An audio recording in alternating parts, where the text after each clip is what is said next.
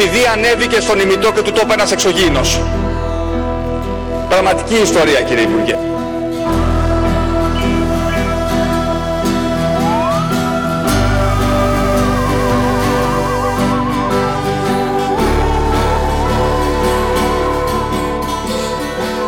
Γεια σας φίλοι μας, άλλο ένα επεισόδιο από το Conspiracy Club. Γεια σου Γιώργο, πώς είσαι σήμερα; Γεια σου Δήμο, καλά είμαι κι εγώ, εδώ, ελεύθερη, καλοκαιρινή, αν και ψιλοχάλασε ο καιρός. Τις τελευταίες μέρες στην Αθήνα έμαθα και εδώ ψυχάλισε ένα βράδυ, οπότε δεν το καταλάβαμε. Παρ' όλα αυτά, επειδή θυμάμαι που έλεγες ότι θα ξεκινήσει και ένα έθιμο, θα προσπαθήσουμε εδώ να φτιάξουμε ένα έθιμο και επειδή χάλασε ο καιρός, θυμήθηκα ένα πολύ ωραίο τραγούδι του γνωστού Έλληνα τροβαδούρου και εθνικού παραμυθά, του Διονύσης Σαββόπουλου. Το ξέρεις υποθέτουμε που λέει στέκομαι στη στάση το βραδάκι, πάει το χρυσό καλοκαιράκι, πάει το χρυσό καλοκαιράκι και οι τουρίστες φορτωθήκαν το δισάκι. Έτσι, γιατί σκέφτηκα ότι Ναι. ήρθε και έφυγε το καλοκαίρι, σε τρεις μέρες σκέφτηκα. Οπότε μπορούμε, Δήμο, αν θες να ξεκινήσουμε να λέμε σε κάθε podcast κάποιο τρομερό ανάγνωσμα του αγαπημένου μου καλλιτέχνη Διονύσου Σαββόπουλου. Θα δούμε δηλαδή, μπορεί και όχι. Σε όλα τα επεισόδια πιστεύω έχει, ο νιώ, νιός έχει, Έχει, για να δούμε. Έχει ναι. Αλλά Καβά. έθιμο εγώ λέω να κάνουμε αυτό την τελευταία μέρα του καλοκαιριού, να πηγαίνουμε σε μια στάση λεωφορείου να περιμένουμε. Ο, πολύ ωραίο. Ακόμα καλύτερο δηλαδή. Ωραίο έθιμο θα ήταν αυτό. Μμ. Συνεχίζουμε όμως εμείς εδώ στα δικά μας, πολλές συνωμοσίες καταπνίγουν τον κόσμο και σήμερα Γιώργο θέλω να μιλήσουμε για ένα θέμα, το είχαμε κάνει λίγο ας το πούμε spoiler στο πρώτο επεισόδιο. Όπα. Θέλω να μιλήσουμε για αρχαίους εξωγήινους. Μπράβο Δήμο. Βέβαια, όπως είναι εύκολο να καταλάβει όποιος έστω και λίγο έχει δει τις πολλές θεωρίες, αυτά δεν φτάνουν όχι σε ένα επεισόδιο να τα πούμε όλα, αλλά ούτε σε δέκα. Οπότε σήμερα θα ασχοληθούμε με μια πολύ συγκεκριμένη κατηγορία και ας το πούμε έτσι ομάδα θεωριών, την οποία μου την υπενθύμησες εσύ Γιώργο, με Ω, τον μπράβο. πλανήτη Νιμπύρου. Α, ναι. Και φυσικά, για όποιον ε, ξέρει θα έχει αρχίσει να καταλαβαίνει, θέλω να μιλήσουμε για τους Ανουνάκη Πολύ καλό. και ή αλλιώς όπως ε, πολύ συχνά αναφέρονται, τους Νεφελίμ. Έτσι, μπράβο. Να πούμε σε αυτό το σημείο ο πλανήτης Νιμπύρου, ο αγαπημένος μου πλανήτης, τα χαιρετίσματά μας στον Νιμπύρου Γεια σου Νιμπύρου. και πάμε. Λοιπόν, η... παραδόξως, οι πρώτες, ε, μάλλον κάποιες από τις πρώτες ιστορίες που έχουμε με αρχαίους εξωγήινους, ξέρεις από ποιον είναι Γιώργο; Από ποιον άνθρωπο είναι, ποιος ε, τα ανέφερε πρώτος; Ναι, ναι. Ε, Είναι πολύ παράδοξο και είναι ένας άνθρωπος που ξέρω ότι συμπαθείς αρκετά. ποιος είναι αυτός τέλος πάντων; Είναι ο Καρλ Σάγκαν. Έλα ρε, ο καρολος Πολύ συμπαθητικός κυριούλης, ναι, είναι από τους αγαπημένους μου. Ο οποίος βέβαια εντάξει, πάντα ο Καρλ Σάγκαν, ε, το ξέρεις και εσύ, είναι ας πούμε, έχει πάντα μία ε, πολύ επιστημονική προσέγγιση στα πράγματα. Μμ. Στο Intelligent Life in the Universe όμως το 1966 μαζί με τον ε, Σκλόφσκι αφιέρωσαν ένα κεφάλαιο στο οποίο ουσιαστικά λένε ότι με βάση αυτά που ξέρουμε τώρα για το ταξίδι στον κόσμο, τότε δηλαδή το 1966, ε, δεν θα έπρεπε να αποκλείσουμε το γεγονός ότι οι ταξιδιώτες από το διάστημα είχαν επισκεφτεί τη γη σε διάφορα σημεία του παρελθόντος μας. Εντάξει. Ψύχρεμη Οπότε άποψη. και έχει ακριβώς μια πολύ ψύχρεμη και επιστημονική άποψη, Μμ. η οποία όμως αυτή η ψύχρεμη άποψη οι πολλοί άλλοι άνθρωποι δεν την πήραν σαν ψύχρεμη. Εντάξει. Κι άλλες απόψεις, ε, αλλά ναι, για να δούμε. Και μετά από αυτό το έργο ξεκινάει και ουσιαστικά έρχεται στο προσκήνιο εγώ μπήκα και στον κόσμο της συνωμοσίας με τα βιβλία του από τον πατέρα μου κλπ. Ουσιαστικά είναι ο πατέρας της συνωμοσιολογίας στην Ευρώπη, ο Έριχ φον Ντένικεν. Έριχ φον Ντένικεν. Κοίταξε να δεις, έχουμε podcast συνωμοσιών και δεν τον ξέρω. Ναι, ο Έριχ φον Ντένικεν ε, με το κλασικό βιβλίο Chariots of the Gods, δηλαδή τα άρματα των θεών, με ερωτηματικό, Μμ. Α.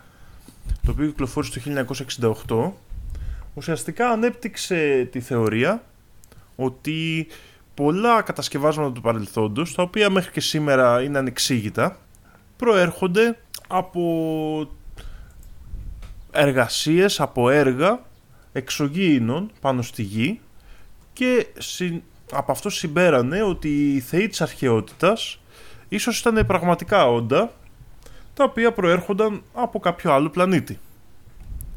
Λογικό. Έτσι και φυσικά υπάρχουν πολλά τέτοια, πολλές τέτοιες κατασκευές. Μιλάμε για την ε, πυραμίδα της Γκίζας, μιλάμε για τα Μωάη στο νησί του Πάσχα, μιλάμε για μπαταρίες που έχουν βρεθεί στην αρχαία Βαγδάτη. Στην Ελλάδα όχι, δεν αναφέρουνε; Στην Ελλάδα δεν υπάρχει κάποιο κατασκεύασμα τόσο αρχαίο. Τα κυκλόπια τόσο... τύχη; Δεν, η αλήθεια είναι ότι θα μπορούσε να είναι. Δεν θυμάμαι αν αναφέρεται συγκεκριμένα γιατί δεν το έχω όλο το βιβλίο στο μυαλό μου. Το είχα διαβάσει πολύ μικρός κιόλας. Το Stone Edge. Σωστό. Είναι μια κλασική τέτοια. Το Πουμαπούγκου. Το Πουμαπούγκου, ε. Το Πουμαπούγκου είναι μια κατασκευή έτσι πολύ. Ένας ναός, τον Ίνκας. Ο οποίος έχει πάρα πολύ μεγάλη ακρίβεια στις τρύπες ε, και κατασκευαστικά είναι πολύ προηγμένος παρόλο που είναι σχετικά πρόσφατη κατασκευή σε σχέση με τις υπόλοιπες, δηλαδή είναι γύρω στο 500 και μετά Χριστόν, όμως ε, δεν υπήρχαν ε, τα εργαλεία που θα δικαιολογούσαν ας πούμε την... Ε, την κατασκευή του, ας πούμε, ναι. Την κατασκευή του. Υπάρχει μια πολύ γνωστή στη Μάλτα, ένα σύμπλεγμα σπηλιών με πάρα πολλά υπόγεια, τα οποία έχουν μάλιστα και μια πολύ ιδιαίτερη ακουστική Υπάρχει ένα δωμάτιο δηλαδή μέσα σε αυτό το σύμπλεγμα, από το οποίο μπορείς να ακουστείς σε ολόκληρο το σύμπλεγμα των σπηλιών. Σε πολλούς ορόφους λέμε τώρα. Ναι, περίεργο. Υπάρχουν δηλαδή διάφορες αρχαίες κατασκευές και από αυτές ας πούμε ξεκίνησε ο Έρικ Φοντένικεν τη μελέτη του και παρατήρησε ότι και στις αρχαίες γραφές υπάρχουν αναφορές σε πλάσματα τα οποία ο ίδιος με τη δική του ανάγνωση θεωρεί ότι είναι εξωγήινοι που ήρθαν με το διαστημόπλοιό τους. Ένα χαρακτηριστικό τέτοιο παράδειγμα είναι οι αποκαλύψεις στον Ιεζεκίλ, στη βίβλο, στις οποίες ο Ντένικεν θεωρεί ότι είναι ακριβής περιγραφή της προσγείωσης ενός ε, διαστημοπλοίου. Λογικό κι αυτό. Βέβαια, εμείς ε, δεν θα ασχοληθούμε πάρα πολύ με αυτή τη θεωρία, απλά την αναφέρω σαν πρώτο βήμα γιατί αυτές οι θεωρίες και από, από αυτά τα στοιχεία ας πούμε ξεκίνησε τις αναζητήσεις του ένας άλλος ε, ερευνητής του μυστηρίου, ο Ζεχάρια Σίτσιν. Μάλιστα. Ο Ζεχάρια Σίτσιν ήταν ένας οικονομολόγος, ο οποίος ε, κάποια στιγμή ενδιαφέρθηκε και άρχισε να μελετά την ε, ιστορία του κόσμου. Και μέσα από αυτή την αναζήτησή του έφτασε στα σουμεριακά κείμενα, τα οποία άρχισε να τα αναλύει και να τα εξηγεί μόνος του. Ποια ήταν λοιπόν η, τα συμπεράσματά του, παρόλο που πρέπει εδώ να αναφέρουμε ότι αυτός δεν είχε σπουδάσει πάνω στις σουμεριακές ας πούμε στη σουμεριακή ιστορία και γλώσσα οπότε πολλοί τον κατακρίνουν γι' αυτό. Βέβαια δεν ξέρουμε το ποσοστό στο οποίο είχε μορφωθεί μόνος του ο άνθρωπος. Εντάξει αυτό είναι, δεν είναι άδικο μπορεί να είναι δηλαδή ναι, δεν Απλά το ξεκινάω γιατί έχει πολλοί ας πούμε λένε ότι είναι ψευδοεπιστήμονας εντάξει δεν υιοθετούμε. Παίρνουμε αποστάσεις από αυτό εμείς. Ο ίδιος όμως ισχυριζόταν και είχε αποδείξει σε έναν βαθμό ότι είχε, ε, ήταν αυτοδίδακτος στη σουμεριακή γραφή. Μερακλής. Ο άνθρωπος αυτός λοιπόν άρχισε από φωτογραφίες και από μουσεία και ό,τι μπορούσε να βρει, μελετούσε τις γραφές και κατέληξε στην εξής θεωρία. Οι αρχαίοι Σουμεροί είχαν κάποιες θεότητες που τους ονόμαζαν Ανουνάκη. Mm. Οι Ανουνάκη αυτοί συγκριτικά θεωρείται ότι είναι η αντίστοιχη νεφελίμ, γίγαντες δηλαδή, της Παλαιάς Διαθήκης. Μάλιστα. Ο, από τη θεωρία του Σίτσιν και από τα αρχαία κείμενα ε, έβγαλε την ε, κατέληξε μάλλον ότι οι Ανουνάκοι είναι πολύ πιθανόν να ήταν κάτοικοι του πλανήτη Νιμπύρου οι οποίοι ήρθαν στη γη γύρω στα 400.000 χρόνια πριν με σκοπό να πάρουν ε, διάφορα υλικά ας πούμε φυσικά, χρυσάφι και λοιπά πράγματα τα οποία ήταν απαραίτητα για τον πολιτισμό τους και ο πλανήτης τους είχε αρχίσει να εξαντλείται. Αυτοί οι Ανουνάκοι λοιπόν ξεκίνησαν τη διαδικασία μόνοι τους να αρχίσουν να βγάζουν τα υλικά αυτά, όμως ε, κουράστηκαν κάποια στιγμή και χρησιμοποίησαν τις ε, προηγμένες ικανότητές τους στην ε, γενετική για να επηρεάσουν το είδος που βρήκαν τότε το πιο πρόσφορο, το Homo erectus και να το αλλάξουν γενετικά ώστε να φτιάξουν τον πρώτο Homo sapiens sapiens. Τον Α, Αδάμ. είμαστε, είμαστε in vitro δηλαδή φτιαγμένοι. Ωραία. Μάλιστα ο Σίτσιν ισχυρίζεται συγκεκριμένα ότι υπάρχουν ε, απεικονίσεις και κείμενα που αναφέρουν εργαστήρια και περιπτώσεις ας πούμε σαν ε, αυτές που σήμερα θα λέγαμε ένα εργαστήριο γενετικής μέσα στα οποία πολλές δοκιμές έγιναν μέχρι να φτιαχτεί ο πρώτος ε, ικανός άνθρωπος ώστε να κάνει πιο πολύπλοκες εργασίες όπως αυτές της εξόριξης. Ο σκοπός δηλαδή των Ανουνάκη ήταν να φτιάξουν ανθρώπους που να είναι ικανοί να κάνουν, λίγο, να κάνουν πιο προηγμένες δουλειές από αυτές που μπορούσαν τότε. Ναι. Ταιριάζει μέχρι εδώ μπορώ να πω γιατί εντάξει, εργαλεία, αντίχειρες εδώ οι άνθρωποι ήταν κατάλληλοι ας πούμε.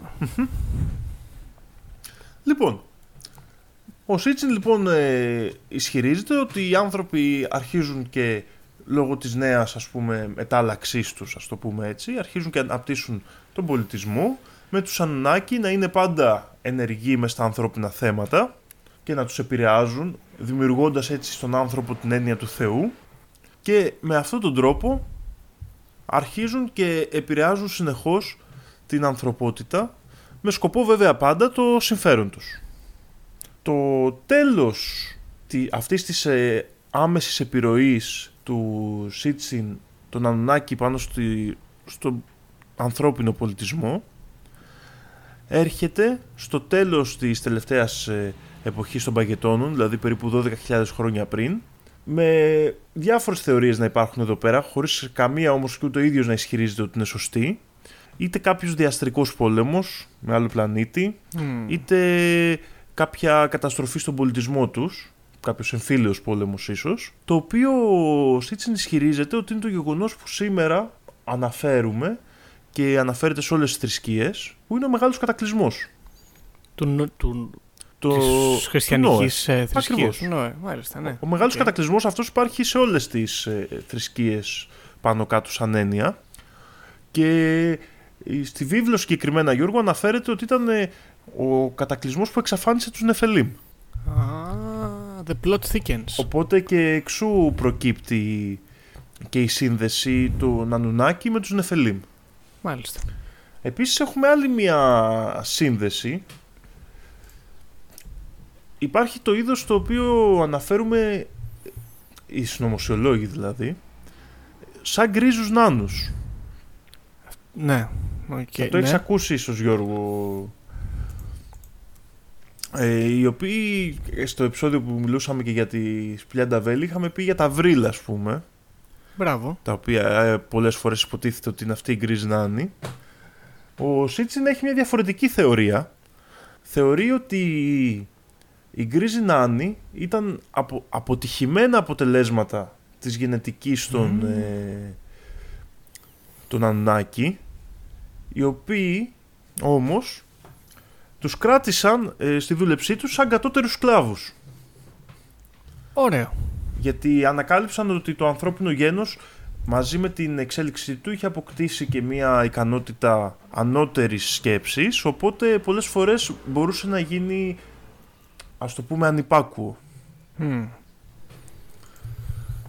Άρα ας πούμε και οι βρύλοι είναι και αυτοί Homo erectus; Προέρχονται από τους Homo erectus ε, ισχυρίζεται ο Σίτσιν αλλά είναι, έχουν διαφορετική μετάλλαξη, πιο αποτυχημένη Ναι.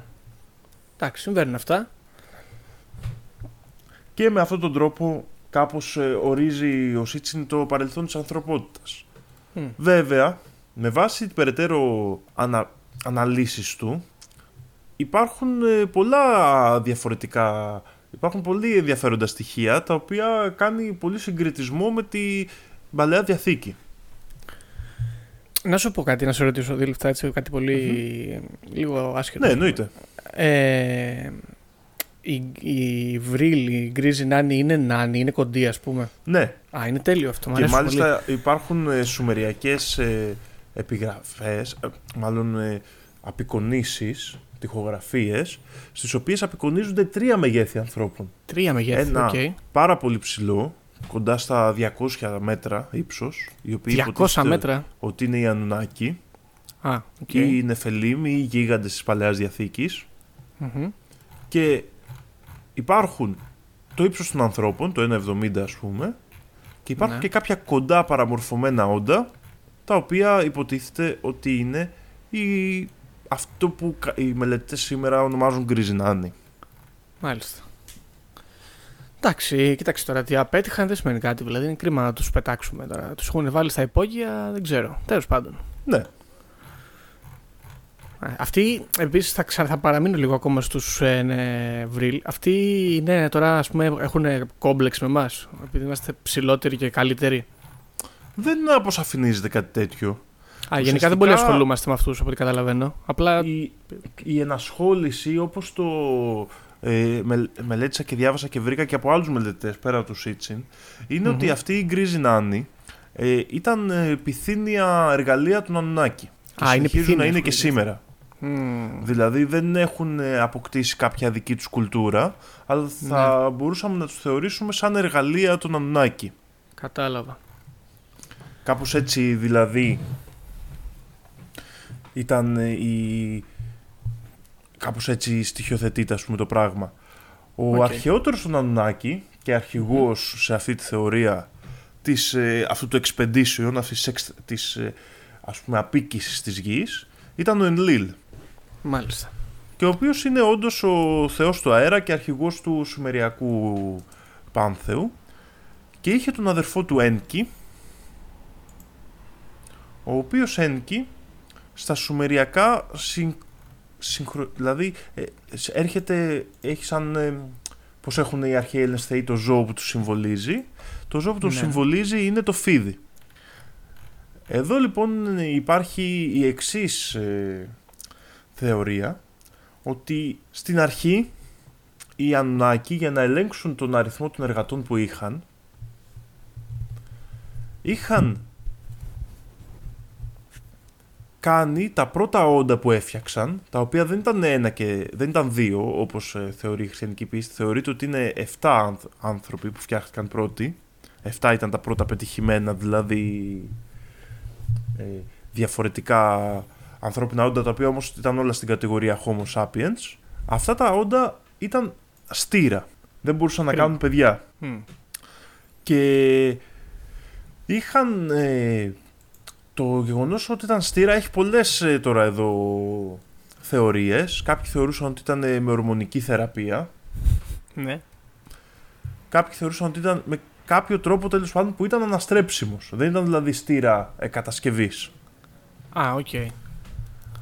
Ο Ένκι λοιπόν, σε μια αντιζηλία που είχε με τον αδερφό του Ενλίλ, προφανώς για την κατάκτηση της εξουσίας, προσέγγισε τους ανθρώπους με σκοπό να τους δώσει τη δύναμη να αναπαράγονται, αλλά και τη γνώση έτσι ώστε να τον στηρίξουν στον αγώνα του εν- εναντίον του αδερφού του. Μμ.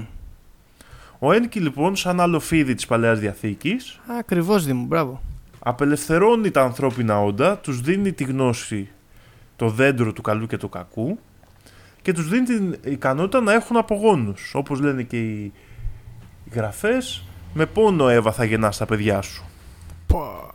Από εδώ και πέρα.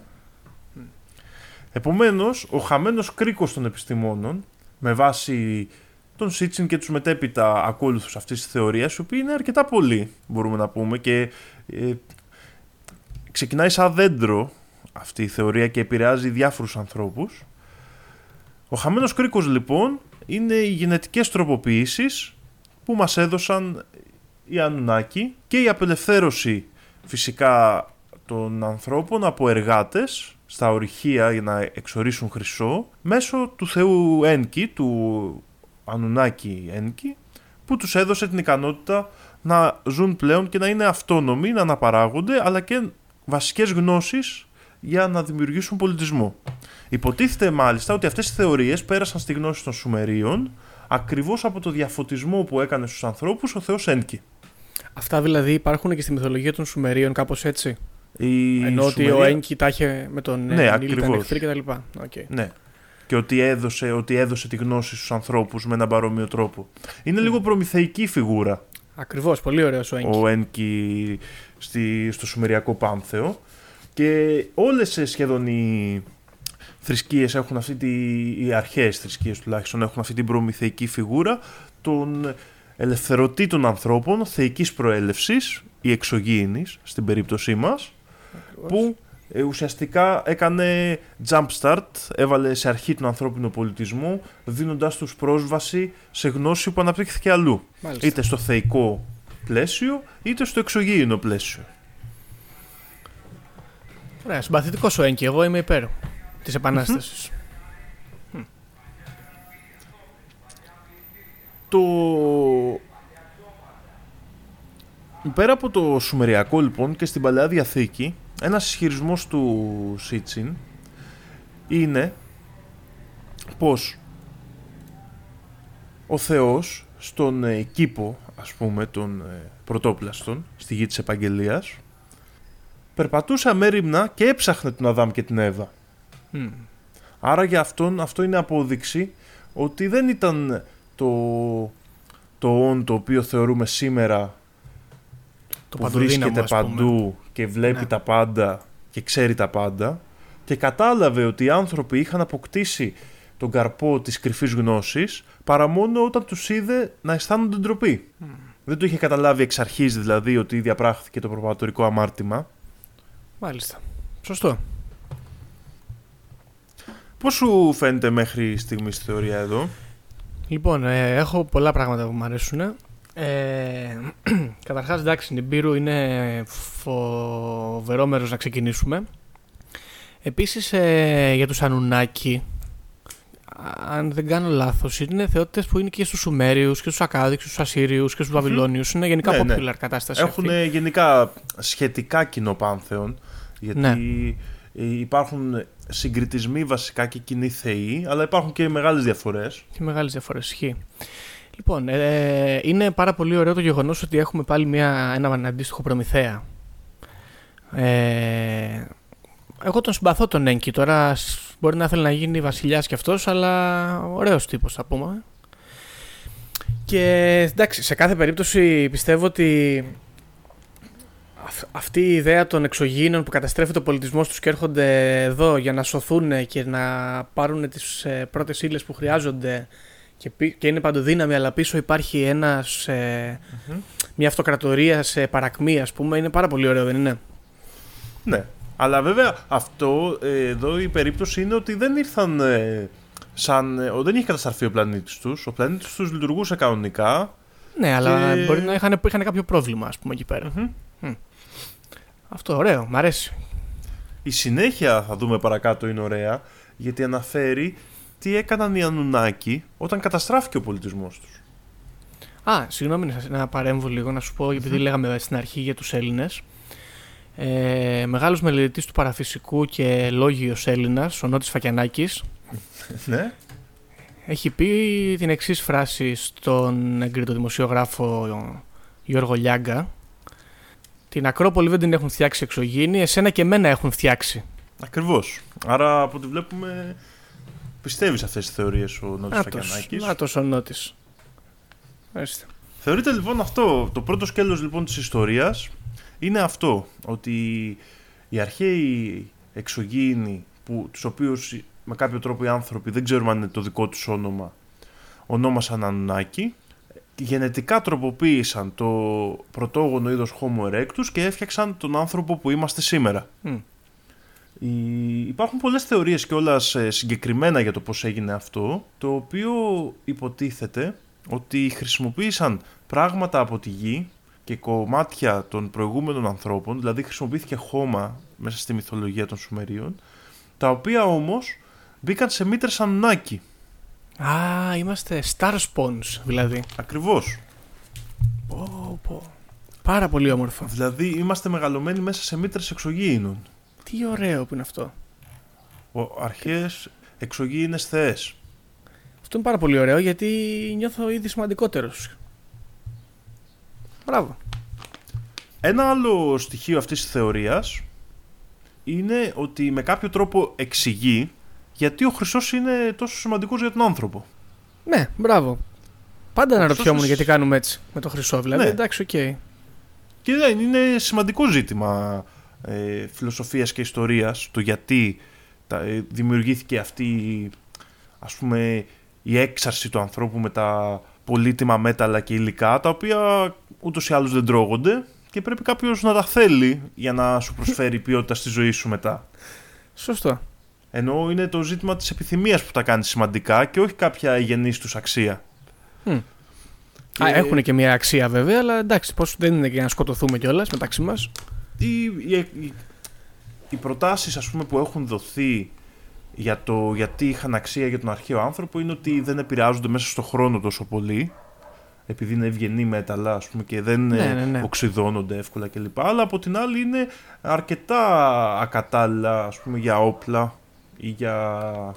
Δηλαδή από όταν γι' αυτό έγινε και η εξέλιξη από την εποχή του χαλκού στην εποχή του σιδήρου γιατί ο σίδηρος έφτιαχνε πολύ καλύτερα εργαλεία και όπλα, παραδείγματο χάρη από το χαλκό, που ήταν σχετικά ευγενές μέταλλο. Γιατί τα ευγενή μέταλλα είναι συνήθως μαλακά, βέβαια είναι πιο εύκολα στην ε, χρήση τους. Τέλος πάντων, υπάρχουν πολλές θεωρίες σε αυτό το κομμάτι. Ναι.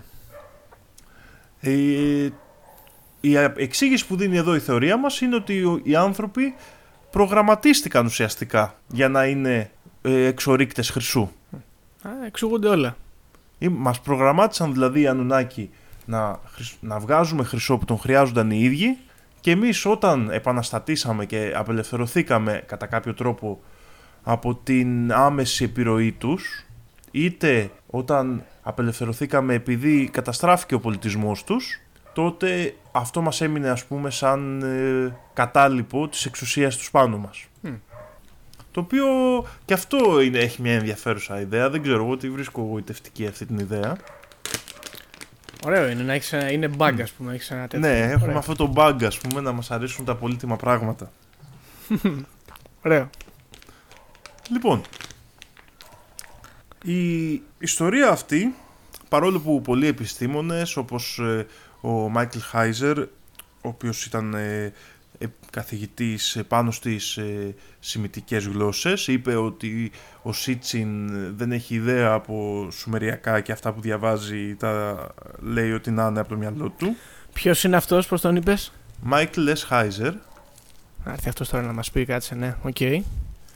Λοιπόν, ε, τέλος πάντων, με τα πολλά η θεωρία αυτή έγινε διάσημη. Ο κόσμος του άρεσε αυτή η θεωρία, του άρεσε το μοντέλο, επηρέασε πάρα πολλούς ανθρώπους και θα πάμε στην πιο διάσημη θεωρία για το τι κάνουν οι Ανουνάκοι σήμερα. Γιατί υπάρχει πάρα πολλοί κόσμος ο οποίος πιστεύει ότι οι Ανουνάκοι δεν εξαφανίστηκαν ολοσχερός την εποχή του Μεγάλου Κατακλυσμού. Ποιο είναι τώρα το πλαίσιο; Οι Ανουνάκοι καταστρέφει ο πολιτισμός τους, ο πλανήτης Νιμπύρου έχει γίνει μια απέραντη έρημος, στην οποία δεν μπορούν να επιζήσουν πλέον, οπότε όσοι επιστρέφουν βρίσκουν ότι δεν μπορούν να ζήσουν πλέον εκεί. Δεν ξέρουμε ποιοι από αυτούς είναι, δεν αναφέρεται συγκεκριμένα, αν είναι ο Λίλ, ο Ένκι ή άλλοι διάσημοι Ανουνάκοι. Ισχυρίζονται όμως κάποιοι με κύριο ας πούμε υποστηρικτή αυτής θη- της θεωρίας, Μμμ. τον David Dyke, έναν πρώην ποδοσφαιριστή από το Ηνωμένο Βασίλειο, ο οποίος ισχυρίζεται ότι οι Ανουνάκοι μετά την καταστροφή του πλανήτη τους επιστρέφουν στη γη και αρχίζουν με τις ικανότητές τους στο να αλλάζουν μορφή να επηρεάζουν τον ανθρώπινο πλανήτη με σκοπό να εγκαταστήσουν μια νέα βασιλεία, μια νέα αρχή του πολιτισμού τους πάνω στη γη. Α, είναι οι λεγόμενοι ερπετόμορφοι. Είναι οι λεγόμενοι ερπετόμορφοι λοιπόν, οι οποίοι αφού πρώτα δημιούργησαν το ανθρώπινο γένος, τους έφυγε από την εξουσία τους, τώρα έτσι όπως έχουν ε, χάσει δύναμη, προσπαθούν, κινώντας υπόγεια τα νήματα, να ξαναέρθουν στο προσκήνιο και να ελέγχουν τον κόσμο. Δηλαδή όμως κάτσε λίγο, ε, όταν ε, καταστράφηκε ο Νιμπύρου, ε, εμείς ας πούμε απελευθερωθήκαμε, αλλά δεν, δεν ξέρουμε ακριβώς πώς έγινε αυτό. Όχι. Εντάξει. Υ- Υπάρχουν. Ε, ο Σίτσιν είχε ασχοληθεί με αυτό το θέμα. Υπάρχουν ε, γραφές, ας πούμε, που αναφέρουν πράγματα που θα μπορούσαν να ήταν ε, πόλεμοι.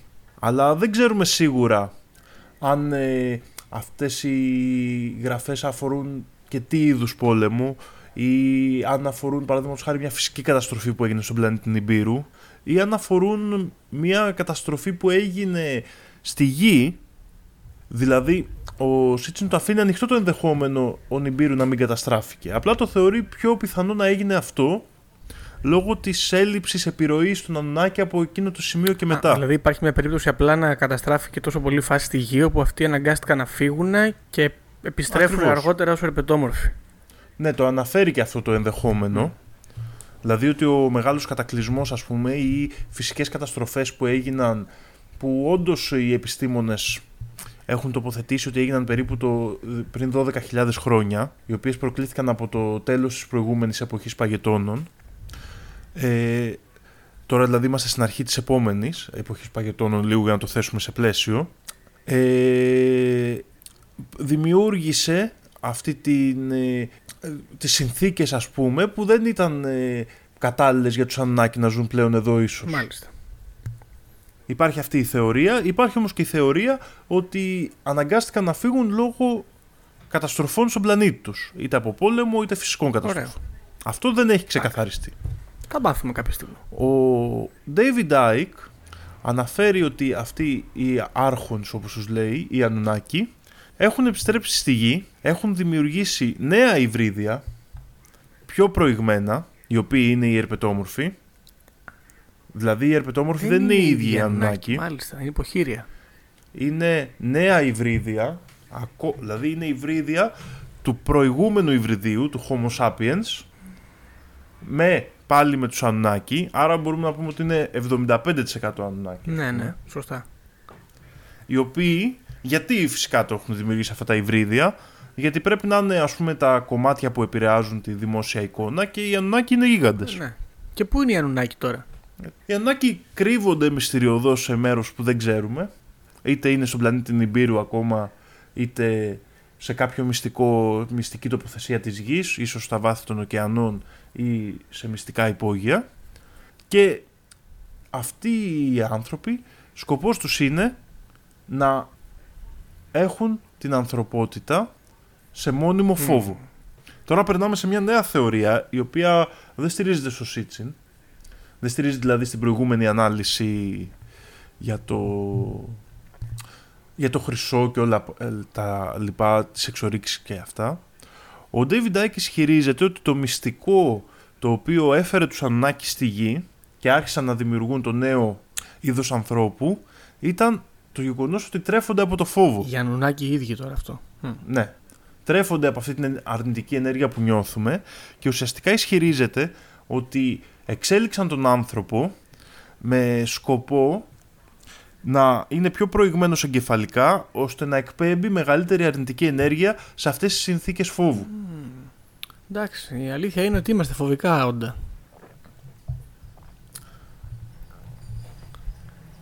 Τώρα, ποιοι θεωρεί ο David Icke ότι είναι Ανουνάκη σήμερα; Περίμενε, Ανουνάκη ή Ή- ερπετόμορφοι. Είναι όχι Ανουνάκη, συγγνώμη, συγγνώμη, ερπετόμορφοι. Ποιοι είναι λοιπόν τα εργαλεία των Ανουνάκη σήμερα; Ξεκινάει από το παρελθόν και λέει ότι η βαβυλωνιακή αδερφότητα ήταν ε, τέτοια Ανουνάκη, η Ιλουμινάτη είναι τέτοια Ανουνάκη.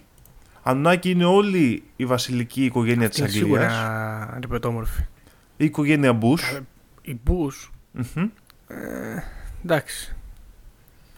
Και πάρα πολύ ε, διάσημη έχει αναφερθεί μέχρι και για την Beyoncé ότι ίσως είναι ερπετόμορφη. Πάρα πολύ διάσημη τους οποίους αναλυτικά στα βιβλία του και νομίζω κυρίως στο βιβλίο του The Biggest Secret του 1999 το οποίο έτυχε να είναι και ένα από τα πρώτα βιβλία πάνω στις νομοσίες που διάβασα εγώ κάνει αναλυτικές ε, ε, αναζητήσεις για το ποιοι διάσημοι είναι Ανουνάκη παίρνοντας στοιχεία όπου ίσως η μεταμφίεση τους έσπασε λίγο, εμφανίζονται ερπετόμορφα μάτια και αρχίζει και φτιάχνει έναν κατάλογο και όλων των εγκλημάτων που έγιναν για αποκαλύψεις εναντίον ερπετόμορφων. Α, μάλιστα. Κοίτα, να σου πω να, να κάνω μια παρένθεση. Ε, εννοείται. πρώτα απ' όλα, συγγνώμη, πιστεύεις εσύ ότι ο Τζόρτζ είναι απόγονος εξωγήινων ε, masterminds; Δεν το... Δεν μπορώ να πω ότι το πιστεύω 100% Γιώργο, αλλά από την άλλη ε, έχω, στο βιβλίο του έχει φωτογραφίες στον οποίο δείχνει ας πούμε το, το Bush με ερπετόμορφα μάτια και γενικά το στηρίζει ο David Icke. Καλά, αν, αν είναι ερπετόμορφος δεν πήγε πολύ καλά μάλλον το πείραμα πάνω του. Αλλά επίσης να πούμε ότι πρόσφατα κυκλοφόρησε στο διαδίκτυο και στο facebook ένα βίντεο με το δικό μας Ανουνάκη εδώ, τον Αλέξη Τσίπρα που Ναι. σπάει την ε, μεταμόρφη, την ε, μάλλον μεταμφίεση πιο σωστά να πούμε σε μια εκκλησία μέσα από το, από το άγχος του μάλλον δεν μπόρεσε τη θεϊκή παρουσία εκεί να παλέψει και έτσι καθώς ε, κάνει χειραψίες αρχίζει να κάνει κάτι τικ βγάζει τη γλώσσα πολύ γρήγορα τα μάτια του γίνονται περίεργα συσπάται το πρόσωπό του είναι ναι έχουμε και εμείς έναν Ενδιαφέρον. Ο, η, ο David Icke επίσης ε, θέτει πάρα πολύ την, ε, τους ερπετόμορφους, τους βάζει πολλές φορές σε κυκλώματα που έχουν να κάνουν ε, με παιδοφιλία. Θεωρεί ότι είναι μια ας πούμε διαστροφή που εμφανίζουν πολύ συχνά οι ερπετόμορφοι και θέτει και κάποιους λόγους που ίσως το κάνουν αυτό. Και παρόλα αυτά, έχει πολύ ενδιαφέρον εδώ να πούμε ότι υπήρχε ένας ε, κλα- ε, α- Άγγλος ραδιοφωνικός παραγωγός, ο Jimmy Savile, ο οποίος είχε ισ- ι- ισχυριστεί ο David Icke ότι είναι παιδόφιλος με τις έρευνες του και του- ο- είχε ισχυριστεί ότι είναι ερπετόμορφος και παιδόφιλος. Το δεύτερο αποδείχθηκε το 2011 μετά το θάνατό του. Μμ. Α, το ξέρει λοιπόν. Δηλαδή με κάποιο τρόπο το είχε ανακαλύψει μέσω αυτής της σύνδεσης.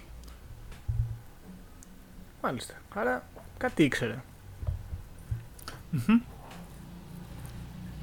Επίσης, ε, άλλη πηγή που έχουμε για ερπετόμορφους έρχονται από την Έλληνα Μπλαβάτσκι, την ιδρύτρια ας πούμε, του θεοσοφιστικού κινήματος, η οποία ανα- μιλάει για ανθρώπους δράκους που επηρεάζουν την ανθρωπότητα.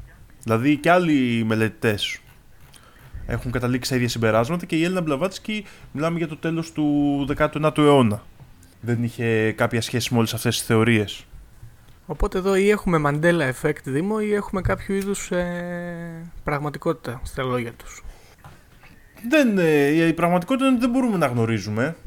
Είναι θεωρίες συνωμοσία που είναι πολύ κατασκευαστικές αυτές. Δηλαδή, είναι θεωρίες συνωμοσία που ισχυρίζονται ότι αφού θα μπορούσε να γίνει έγινε. Ναι, είναι Κάπως λίγο σαν έτσι. τους έλ' αυτό τώρα. Τα βγάζουν και λίγο το μυαλό τους. Ναι. Οπότε, η, ξέρεις, η, η, ας πούμε, η διαφορά μεταξύ αλήθειας και πραγματικότητας μέσα σε αυτές τις θεωρίες κάποιες φορές μπορεί να είναι πάρα πολύ λεπτή. Μπορεί μέχρι και κάτι ακραίο να, είναι, να αποδειχθεί τελικά πραγματικό και κάτι που φαίνεται φαινομενικά πιστευτό να είναι τελείως ψευδές και ακριβώς να μπει και στη θεωρία επειδή φαίνεται πραγματικό. Ναι, εντάξει, αφού είναι λίγο, είναι λίγο τυχαία εδώ τα γεγονότα όντως, εντάξει. Ακριβώς. Οι α, άλλες οικογένειες φυσικά που δεν αναφέραμε είναι η Rockefeller, η Rothschild, έτσι. Είναι κλασικές οικογένειες ε, ερπετόμορφων. Και ο Άικη ε, έκανε μια πολύ αναφορά, πολύ ωραία αναφορά για τη Βασίλισσα Ελισάβετ, την πρώτη, η οποία ήταν, για την οποία είπε συγκεκριμένα ότι ήταν seriously reptilian. Ναι. και το, ουσιαστικά ο- το, αυτό το σχόλιο το έκανε για να. Επειδή η Βασίλισσα Ελισάβετ είχε αρχίσει δεν έκανε πάρα πολλές εμφανίσεις και τέτοια πράγματα, ότι είχε χάσει την ικανότητά της να παίρνει την Μορφή, ανθρώπινη ναι. μορφή. Ω. Καλά, πολύ Λοιπόν. βία βίαιος τύπος η Βασίλισσα Ελισάβετ θα μπορούσε να είναι ερπετό. Ήταν λοιπόν. Η, μι- μιλάμε για τη μητέρα της τωρινής, Ναι, έτσι. μ, Παλιά. Την πρώτη, τη Βασίλισσα Ελισάβετ, την ένα. Αυτά λοιπόν λίγο πολύ για το Ανουνάκι μύθος θα μπορούσαμε να πούμε, το οποίο παρεμπιπτόντως ε, κάποιοι έχουν κατηγορήσει τον ε, Σίτσιν ότι έχει κοπιάρει τον... Ε, συγγνώμη, όχι το Σίτσιν, έχουν, έχουν κάποιοι κατηγορήσει ήδη από τον Ντένικεν και μετά τις θεωρίες που πήρε και ο Σίτσιν ότι έχει κοπιάρει το Κθούλου μύθος λίγο. Δηλαδή οι αρχαίοι θεοί που με κάποιο τρόπο προσπαθούν και επηρεάζουν και, σ- και σήμερα μέχρι να έρθουν ας πούμε στη, πάλι στην δύναμή τους. Εντάξει, αυτό είναι λίγο άδικο ε, και θα έρθω εγώ να πω που είμαι φαν του Κθούλου Μύθος ότι όποιος γνωρίζει για τον ε, H.P. Lovecraft θα ξέρει ότι ο άνθρωπος δεν ήταν στα καλά του και είναι πολύ πιο πιθανό να είχε κάποιο είδους ενόραση παρά να αντιγράψαν έναν άσημο συγγραφέα ο οποίος έγινε γνωστός πολύ αργότερα από το θάνατό του. Εντάξει, όμως εκείνη την εποχή, ας πούμε τη δεκαετία του 60 και 70 που μπαίνουμε δυναμικά σε αυτές τις θεωρίες ήταν ε, διάσημος ο Lovecraft και νομίζω ήταν και η εποχή της που ήταν πολύ διάσημος ας πούμε. Τέλος πάντων, Δήμο. Λοιπόν, αυτά πάνω κάτω. Αυτή είναι η θεωρία για τους Ανουνάκη λοιπόν. Ωραία. Να σου πω μερικές παρατηρήσεις. Και ένα κομμάτι μικρό της ε, απέραντης θεωρίας που είναι η αρχαία εξωγήινη, Ακριβώς. έτσι. Λοιπόν, έχω κάποιες παρατηρήσεις. Πρώτα απ' όλα, Ζεκάρια Σίτσιν είναι τρομερός Μμμ. παππούλης, πάρα πολύ ωραίος άνθρωπος. Ε, δεν πιστεύω ότι... Έτσι που τον κοιτάζω εγώ στις φωτογραφίες, ε, από τα μάτια του δηλαδή το συμπεραίνω εγώ αυτό, δεν μου μοιάζει άνθρωπος ο οποίος ε, θα έλεγε ένα τόσο μεγάλο ψέμα. Οκ, εμένα αυτό που μου αρέσει στο Ζεκάρια Σίτσιν είναι ότι είναι... ε, έχει το- ακαδημαϊκή μορφή. Ναι, δεν είναι σαν καθηγητής πανεπιστημίου του Παλαιακός. Δηλαδή δεν, εμφα- δεν είναι σαν τους ε, άλλους συνωμοσιολόγους όπως και ο David Icke που έχουν αυτή την τρέλα, την επιθετικότητα. Δηλαδή τον βλέπεις πάντα εκεί με τις επιγραφές των Σουμερίων, με τα από εδώ του, με τα από εκεί του. Ήταν ε, σίγουρα ερωτευμένος με τον Σουμεριακό πολιτισμό ας πούμε. Ακριβώς. Επίσης είναι πονηρός ο Σίτσεν γιατί άμα κάνεις Google το όνομά του, όλες τις φωτογραφίες που βγαίνουν είναι με αυτόν. Είναι αγκαλιά είτε με έναν αρχαίο, αρχαίο Αιγυπτιακό άγαλμα είτε με μια σουμεριακή πλακέτα. Είναι. Δηλαδή παρουσιάζει ένα αρχαιολογικό προφίλ, ας πούμε. Ναι. Καλό marketing αυτό. Τώρα, κοίτα να δεις τι γίνεται. Ε, από τους ε, εξωγήινους που μας παρουσιάζονται, οι Ανουνάκοι είναι ωραίοι γιατί έχουν αυτό το προφίλ του... έρχονται εδώ για κάποιο σκοπό. Ας πούμε στους ε, ε, εξωγήινους από το Σύριο, τους ΣΕΛ, δεν έχω καταλάβει εγώ γιατί ήρθαν αυτοί εδώ πέρα να κάνουν ε, την Ελλάδα υπερδύναμη. Ε, ε, δεν με πείθει ας πούμε αυτό. Ενώ εδώ έρθουν, ήρθαν να πάρουν τα χρυσά, ας πούμε, μάγκες. Μαγκιά τους, γιατί όχι. Και επίσης είναι ωραίο που μου αρέσει, ήθελα να το πω από πριν αυτό, μου αρέσουν πολύ οι Ανουνάκοι γιατί φτιάξανε φάρμα με νάνους, ρε μα, δεν είναι φοβερό αυτό. δεν πήγε πολύ καλά αυτή η μπίζνα, βέβαια. Τέλος πάντων. Ε, τώρα, όταν αρχίζουμε να μπλέκουμε λίγο τους ερπετόμορφους με ενοχλεί λίγο το aesthetic της ιστορίας γιατί δίνουμε απευθείας ένα ηθικό προφίλ στους Ανουνάκη. Δηλαδή τους κάνουμε κακούς απευθείας. Ενώ στο προηγούμενο νο, αφήγημα με τους Σίτσιν δεν είναι ακριβώς κακοί, έτσι. Δεν μπορούμε να πούμε ότι είναι δυνάστες Είναι απλά ακριβώς. μέτρη. Είναι κανονική, κανονικός πολιτισμός. Ναι, ας θα πούμε. μπορούσε να συμπεριφέρεται οποιοδήποτε πολιτισμός έτσι. Ήρθαν εδώ, βρήκαν ένα ζώο το- και το χρησιμοποίησαν. Είμαστε οι αγελάδες τους. Κατά κάποιο τρόπο. Ακριβώς.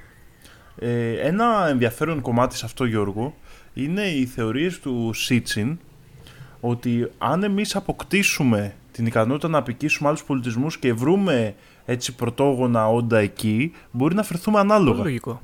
Σαν, ε, ή σαν άλλο bug ή σαν κάποιο τραύμα ίσως, ε. Ναι, και όχι απαραίτητα. Δηλαδή η μετάλλαξη, ας πούμε, ε, μπορούμε να θεωρήσουμε, εντάξει, πέρα από το μύθο, ας πούμε, και πώς απεικονίστηκε, μπορούμε να θεωρήσουμε ότι δεν είναι αλήθεια, ότι η επαφή με εργαλεία και μεθόδους και σαν υποταγή, ας πούμε, ότι μας έβαλαν να κάνουμε πράγματα, ξεκλείδωσε, ας πούμε, αυτού του είδους την Ναι, εξέλιξη. βλέποντας και κάνοντας που λέμε. Μάλιστα. Θα μπορούσε, αλλά είναι πιο ωραίο τώρα να είσαι από μήτρα αρχαίας εξωγήινης ε, Ναι. οντότητα. Από την αρχαία Ανουνάκη Ναι, φοβερό μητέρα. είναι αυτό, ωραίο. Ωραία. Οι Ανουνάκη λοιπόν, εγώ δεν πιστεύω ότι είναι κακοί τύποι. Δεν υιοθετώ τον David Dyke. Παίρνω αποστάσεις από αυτόν τον τύπο. Γενικά δεν μου αρέσει πολύ ο David Dyke. Έχω προσπαθήσει να μελετήσω, δεν με πείθει. Μ' αρέσει όμως που είναι από τον Ιμπύρου. Μ' αρέσει που έρχονται εδώ πέρα να πάρουν τα μέταλλα. Και δεν τα κάνουν και πολύ καλά. Επίσης, Κάνουν λίγο μέτρια. Αποτυχάνουν τη μία, τσακώνονται μεταξύ τους από την άλλη. Επίσης έχω την εντύπωση, την πεποίθηση ότι οι Ανουνάκοι μάλλον ζουν σε εύκρατα προς ζεστά κλίματα, θα πω εγώ. Γιατί άμα προσγειώθηκαν εκεί στους με Σουμέριους και μετά με Αιγύπτιους και τέτοια και Ισραηλινούς και τα λοιπά, πάμε σε ερήμους, μετά παγετώνες δεν αντέχανε, φύγανε, άρα θέλουν προφανώς ξηρασία και ζέστη, ε, να πούμε. Άμα κάνουμε ένα Μμ. προφίλ τέτοιο. Λοιπόν, ε, ναι, τώρα αυτό εκεί με ενοχλεί τώρα, ας πούμε, το ότι είναι οι Bush τώρα και οι Rockefeller και τα λοιπά, είναι όλοι αυτοί... Είναι ωραίο από την άλλη ότι είναι... Δεν είναι απευθείας ανουνάκι και είναι... Πώς να το πούμε, τα μέτα υβρίδια. Καλό είναι αυτό σαν ιδέα. Αλλά εντάξει ρε φίλε, δηλαδή γιατί να μην είναι απευθείας κακή, να μην είναι ας πούμε απευθείας εξωγήινη από αλλού και γιατί να μην είναι απλά κακή, ας πούμε. Δεν ξέρω. Δεν... Με ενοχλεί περισσότερο τέλος πάντων θέλω να καταλήξω ότι πάμε και παρεμβαίνουμε σε αυτή το, στο αφήγημα του Σίτσιν το οποίο εμένα μου φαίνεται aesthetically τουλάχιστον ε, άριστο εξ αρχής. Μπορούσαμε απλά να το υιοθετήσουμε. Ναι. Επίσης, ε, ε, όλες οι πληροφορίες που έχουμε από το Σίτσιν υποτίθεται ότι δηλαδή μέχρι και η ύπαρξη του πλανήτη Νιμπύρου και η τροχιά, η οποία όμως δεν ανακαλύφθηκε, δεν επιβεβαιώθηκε επιστημονικά ότι ο πλανήτης Νιμπύρου έχει τροχιά γύρω από τον ήλιο, ε, βασίζεται όμως ε, στις, ε, σε σουμεριακές ε, πραγματικές υποθέσεις για 12ο πλανήτη. Κοίτα, δεν είμαι σίγουρος. Νομίζω ότι υπάρχει μια επιστημονική άποψη που λέει ότι υπάρχει ο 12ο πλανήτης. Ναι, είναι, ε, βασίζεται πάνω σε αυτές τις θεωρίες, αλλά δεν έχει, απο, ε, ξέρεις, δεν έχει, δεν είναι πλήρως τεκμηριωμένη, ας πούμε. Ναι, και τώρα με πιάνεις και λίγο απροετοίμαστο. Δεν είμαι 100% σίγουρος για το τι ακριβώς λένε για το 12ο πλανήτη, αλλά Και- νομίζω ότι ο Νιμπύρου είναι ένα εννοούμε- τεράστιο πράγμα που έρχεται από πολύ πολύ μακριά κάθε, κάποια χρόνια, ας πούμε. Μμ. Και υποτίθεται ότι οι αρχαίοι Σουμέροι είχαν υπολογίσει ότι γίνεται κάθε 3.600 χρόνια μια πλήρης περιστροφή ε, γύρω από Ναι. τον ήλιο. Και ε, αν, αν θυμάμαι καλά, είναι τρομερά μεγάλο, ας πούμε. Υποθέτω θα τον βλέπαμε. Ο 12ο πλανήτη φυσικά εννοούμε ε, μετρώντας και τον ε, ήλιο και, τη, και το φεγγάρι. Όπως το μετρούσαν ας πούμε οι αρχαίοι Ναι, Σουμέροι. εντάξει. Μετρούσαν δηλαδή και άλλα αστρικά σώματα, ας πούμε, έτσι ώστε ο Νιμπύρου να είναι ο 12ος πλανήτης. Ωραία, να σε ρωτήσω κάτι όμω. Εσύ πώς νιώθεις τώρα, αν, ήσ- αν ας πούμε υπήρχαν νεφελίμ, ε, ναι, ανουνάκι πιο σωστά. Και σου λέγανε, ξέρω εγώ, κοίταξε να δεις, εμείς είμαστε ανουνάκι και τα λοιπά. Είχαμε έρθει εδώ πέρα, τα φτιάξαμε τα πράγματα, σας, ε, μ, κάναμε in vitro και τα λοιπά. Θα, θα έχεις πρόβλημα εσύ με αυτό; Όχι, Ε, ούτε εγώ θα είχα μεγάλο πρόβλημα. Γιατί; Δεν ξέρω, μήπως με επιθύνει ο σκουλίκι κι εγώ. όχι Γιώργο, δεν νομίζω ότι θα είχε πρόβλημα κάποιος και ήδη παραδείγματος χάρη έχουμε ένα μεγάλο κομμάτι του πληθυσμού, τους creationists, που πιστεύουν μια αντίστοιχη θεωρία απλά με διαφορετικό δημιουργό. Σωστά. Επομένως δεν νομίζω ότι είναι μια ε, θεωρία η οποία μπορεί να προκαλέσει ας πούμε φόβο σε κάποιο άνθρωπο. Έτσι κι αλλιώς είτε φτιαχτήκαμε ε, λόγω συμπαντικών συγκυριών ας πούμε όπως ε, το θέτει σήμερα η επιστήμη και είμαστε ας πούμε μια τυχεότητα ε, τάξης ε, είτε ε, δημιουργηθήκαμε από κάποιο ανώτερο όν νομίζω ότι αυτό δεν κάνει και πολύ μεγάλη διαφορά για το τι πράγμα είμαστε σήμερα ε, πιστεύω ότι ίσως άλλαζε τους συσχετισμούς αλλά οκ Δεν είναι κάτι δηλαδή που μου δημιουργεί κάποιο ρίγος. Ε, ναι, αυτό ακριβώς εδώ έρχομαι λοιπόν να πω εγώ ότι αυτή η άποψη για τους ερπετόμορφους που είναι οι μεσάζοντες τύραννοι ας πούμε της ιστορίας δεν είναι, είναι λίγο meh. Πιστεύω ότι δεν θα χρειάζονταν, θα ήταν αχρείαστη. Ναι. Επίσης, ε, κάποιοι άλλοι μελετητές πάνω στη θεωρία του Icke ισχυρίζονται ότι οι ερπετόμορφοι είναι διαφορετικά πειράματα των Ανουνάκι οι οποίοι έχουν δική τους ατζέντα. Α, αυτό μάλιστα.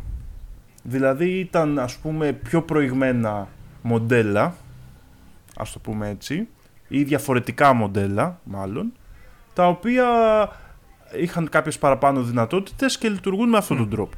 Κάποιοι άλλοι μελετητές πάλι λένε ότι είναι ουσιαστικά άσχετη η Ανουνάκη, η ύπαρξη δηλαδή τον Ανουνάκη με τους ερπετόμορφους και ότι οι ερπετόμορφοι είναι απλά μια ας πούμε εικονική ας πούμε θεώρηση του, αυτού του άμορφου πράγματος που είναι ο καπιταλισμός και η κοινωνία σήμερα. Βαθύ. Δηλαδή το πάνε πιο φιλοσοφικά, ναι. ότι είναι μια αλληγορία. Ναι, εντάξει, όχι δεν μου αρέσει αυτό πολύ εμένα. Εντάξει. Ναι. Ωραία. Ναι, οπότε ναι, αυτό σου λέω. Δεν, θα, δεν νομίζω ότι θα επηρέαζε τόσο πολύ την, ε, την κατάσταση ύπαρξη των Ανουνάκια και επίσης ε, μπορεί να βοηθούσε κιόλας, εγώ θα πω. Μ' αρέσει η ιδέα αυτού του πατερούλη του ναι. Καλό είναι. Μάλιστα. Ωραία η, ωραία η θεωρία των αρχαίων εξωγήινων ε, των Σουμερίων. Είναι λίγο καλύτερη από των Ελλήνων, θα πω δυστυχώς. Μας προσπερνούν. Ε, νομίζω, Γιώργο, η διαφορά είναι, είναι λίγο πιο εμπλουτισμένη και πιο Δηλαδή νομίζω ότι απλά περισσότεροι μελετητές έχουν ασχοληθεί. Ναι. Ε, είναι, έχει αρκετά πράγματα μέσα και είναι ένα πάρα πολύ ωραίο πάνθον το οποίο έχει διάφορα κενά κιόλας.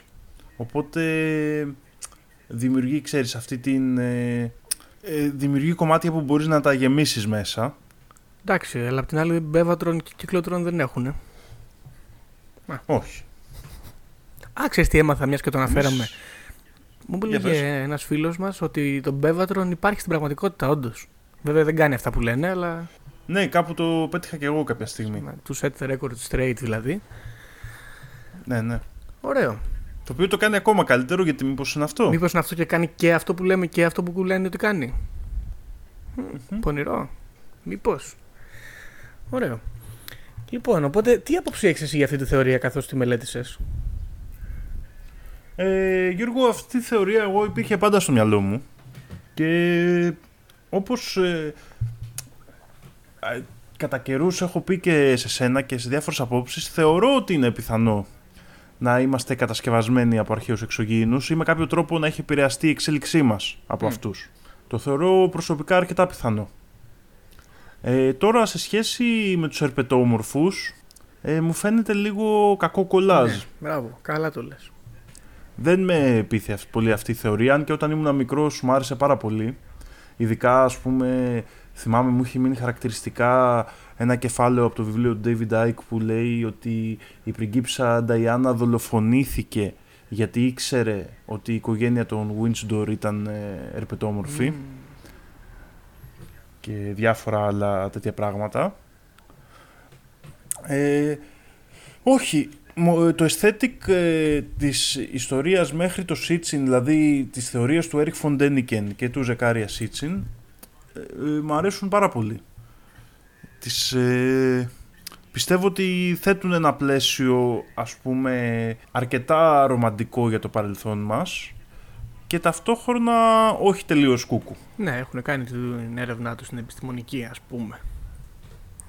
Ας πούμε, ναι αυτό νομίζω ότι...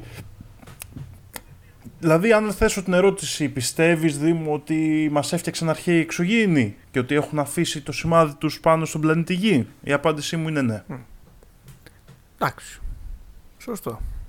Κοίταξε να σου πω. Τη δική μου άποψη είναι ότι ναι, εδώ πέρα αν έπρεπε να βαθμολογήσουμε αυτή την ιστορία aesthetically, θα έβαζα ένα βέτο και θα έβαζα δύο βαθμούς. Θα έβαζα ένα περίπου 3-4 στο, στους ερπετόμορφους του David Dyke και ένα 8-9 ή και 10 ανάλογα πόσο θα ασχοληθώ αργότερα στην ιστορία του Ζεκάρια Σίτσιν.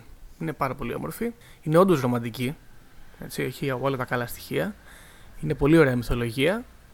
Ε, τώρα, κοίτα, όσον αφορά το αν, θ- αν το πιστεύω, έχω μια άποψη για τους εξωγήινους και πώς θα συμπεριφέρονταν αν ερχόντουσαν και δεν, δεν μπορώ να πιστέψω πολύ εύκολα στους ε, αρχαίους εξωγήινους. Από την άλλη θα ήθελα πάρα πάρα πάρα πολύ να ήταν ε, πραγματικότητα αυτό. Θα το μαθαίναμε κάποια στιγμή δηλαδή και μου αρέσει κιόλας αυτό να γινόταν γιατί δεν θα έχει πιστεύω εγώ πάρα πολύ μεγάλο αντίκτυπο μια τέτοια αποκάλυψη ε, μάλλον αρνητικό αντίκτυπο να το πω πιο σωστά. Δεν νομίζω ότι θα παθαίναμε κάτι. Όχι, ναι. Ωραία. Συν ότι όπως είπαμε πάντα, φάρμες με νάνους είναι τέλειο. Επιμένω. Εντάξει. Ναι, φυσικά. Ωραίο. Μάλιστα. Κοίταξε, είναι πάρα, πάρα, πάρα πολύ αρχαίοι εξωγήινοι όντως. Δηλαδή θα μπορούσαμε να κάνουμε ολόκληρο tribute εδώ, να κάνουμε συνέ- back-to-back επεισόδια. Ναι, όχι. Δεν το συζητάμε. Αλλά είναι από τους καλούς αρχαίου εξωγήινους οι Ανουνάκη. Ναι, έχει ωραία θεωρία και επίσης δεν ασχολήθηκα πολύ σε αυτό το επεισόδιο για να μην κουράσουμε πολλά στοιχεία. Ε, για όλους τους όμως ενδιαφερόμενους και πιστεύω Γιώργο και εσένα που σου αρέσει η αστρονομία είναι πολύ ενδιαφέρουσα και η αστρονομική μελέτη του θέματος που κάνει ο, ο Σίτσιν πάνω, από, τις- πάνω στις γραφές των Σουμερίων αναφέροντας, ε, αναφερόμενος ακόμα και στο πώς ε, ίσως κατα... δημιουργήθηκε ο πλανήτης Γη. Α, εξ αρχής, ε. Ναι, Πες ναι. να είναι artificial, ας πούμε, δηλαδή. Όχι, δεν είναι artificial, απλά θεωρεί ότι υπήρχε ο πλανήτης Tiamat, Από τη θεότητα. η οποία η θεότητα αυτή, ας πούμε, πήρε το όνομά της ε, σαν όνομα αυτού του προηγούμενου πλανήτη και ο- ήταν θεότητα στο, στο βαβυλωνιακό κύκλο και πώς ε, δημιουργήθηκε και με ποιο τρόπο βάζει τον Ιμπύρου, ας πούμε, να είναι στο ηλιακό σύστημα και πώς μετράνε τους πλανήτες οι Σουμέροι, γιατί καταλήγουμε ο Νιμπύρου να είναι ο 12ος πλανήτης κλπ. Ενδιαφέρον, θα το κοιτάξω. Μμ. Έχει ένα ενδιαφέρον και αυτό. Μάλιστα. Οπότε νομίζω αυτά για τους Ανουνάκη, ε. Αυτά, ναι. Αυτή είναι η θεωρία πάνω κάτω. Αυτή είναι μάλλον τα αρχικά στοιχεία για να μπει κάποιος στη θεωρία και να ε, αρχίσει να μελετά είτε τα σουμεριακά κείμενα είτε ακόμα και στην παλαιά γραφή να αναζητήσει τους Νεφελίμ. Όπως είναι νομίζω στην Ελλάδα οι Νεφελίμ είναι πιο διάσημοι από τους Αννάκη. Ναι, ρε, είναι ο Λιακόπουλος εδώ υπεύθυνος. Μμ. Η Νεφελίμ ε, η πρώτη έγινε, δηλαδή ο, στο Σίτσιν ανατρέχουμε τη σύγκριση των Νεφελίμ με τους Αννάκη. Οπότε και από εκεί έχει ενδιαφέρον και πιστεύω ότι είναι μια θεωρία που έχει απήχηση. Ναι, από ό,τι φαίνεται. Ακόμα και αν πολλοί κόσμος νομίζω δεν είναι, έχει ξέρεις, ε, μελετήσει ακριβώς τα γεγονότα. Ακούς συχνά για Αννάκη, για Νεφελίμ, ε, ότι ο Μπαράκ Ομπάμα ήταν Νεφελίμ, έκανε το σήμα των Νεφελίμ ας πούμε. Αυτό είναι το πε- φοβερό ρε Δήμο όμως. Διάφορα Δηλαδή κάποια στιγμή πρέπει να τέτοια. το αναλογιστούμε λίγο πέρα από το έτσι, ανάλαφρο της υπόθεσης. Γιατί είναι όλοι αυτοί πάντα κάτι. Δηλαδή, ας πούμε, η, η, η βασιλική οικογένεια είναι και βρικόλακες, είναι και νεφελίμοι, είναι και ερπετόμορφοι, είναι και σατανιστέ, είναι και παιδόφιλοι. Δηλαδή πρέπει να διαλέξουμε κάποια στιγμή όμως. Ο Μπαράκ Ομπάμα είναι από την Κένια, είναι από την Αμερική, είναι ερπετόμορφος, είναι Σουμέριος. Τι είναι τέλος πάντων όλοι αυτοί; Πρέπει να πάρουμε μια απόφαση. Ναι, κοίτα Γιώργο, αυτό δυστυχώς το έχουμε ψηλοαναφέρει και σε άλλα επεισόδια. Είναι αυτή η πραγματικότητα που έχουμε ότι υπάρχει κόσμος που ασχολείται με τις θεωρίες της νομοσίας και εκεί μέσα γίνονται ψυχολογικές επιχειρήσεις για πολιτικούς λόγους. Ναι. Γιατί καλός ή κακός πρέπει να το δεχτούμε και εγώ το έχω δεχτεί.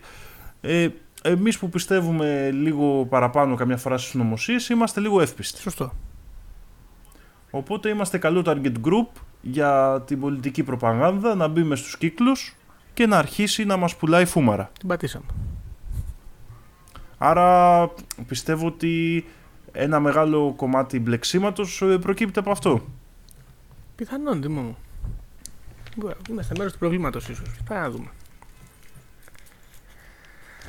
Ωραία. Νομίζω ότι κάπου εδώ μπορούμε να κλείσουμε το επεισόδιο, ε. Τι λες; Νομίζω ναι. Ας κλείσουμε και ας θυμηθούμε για τελευταία φορά τον αρχαίο εξωγήινο και φίλο Ένκη που έβαλε το χέρι του και είμαστε αυτό που είμαστε σήμερα. Ακριβώς. Οπότε την επόμενη φορά που θα κοιτάξετε στα άστρα, φίλοι ακροατές, θυμηθείτε αυτόν τον άνθρωπο, τον εξωγήινο μάλλον, ο οποίος ήρθε από τόσο μακριά για να σας κάνει ανθρώπους. Και αυτά από εμά για σήμερα.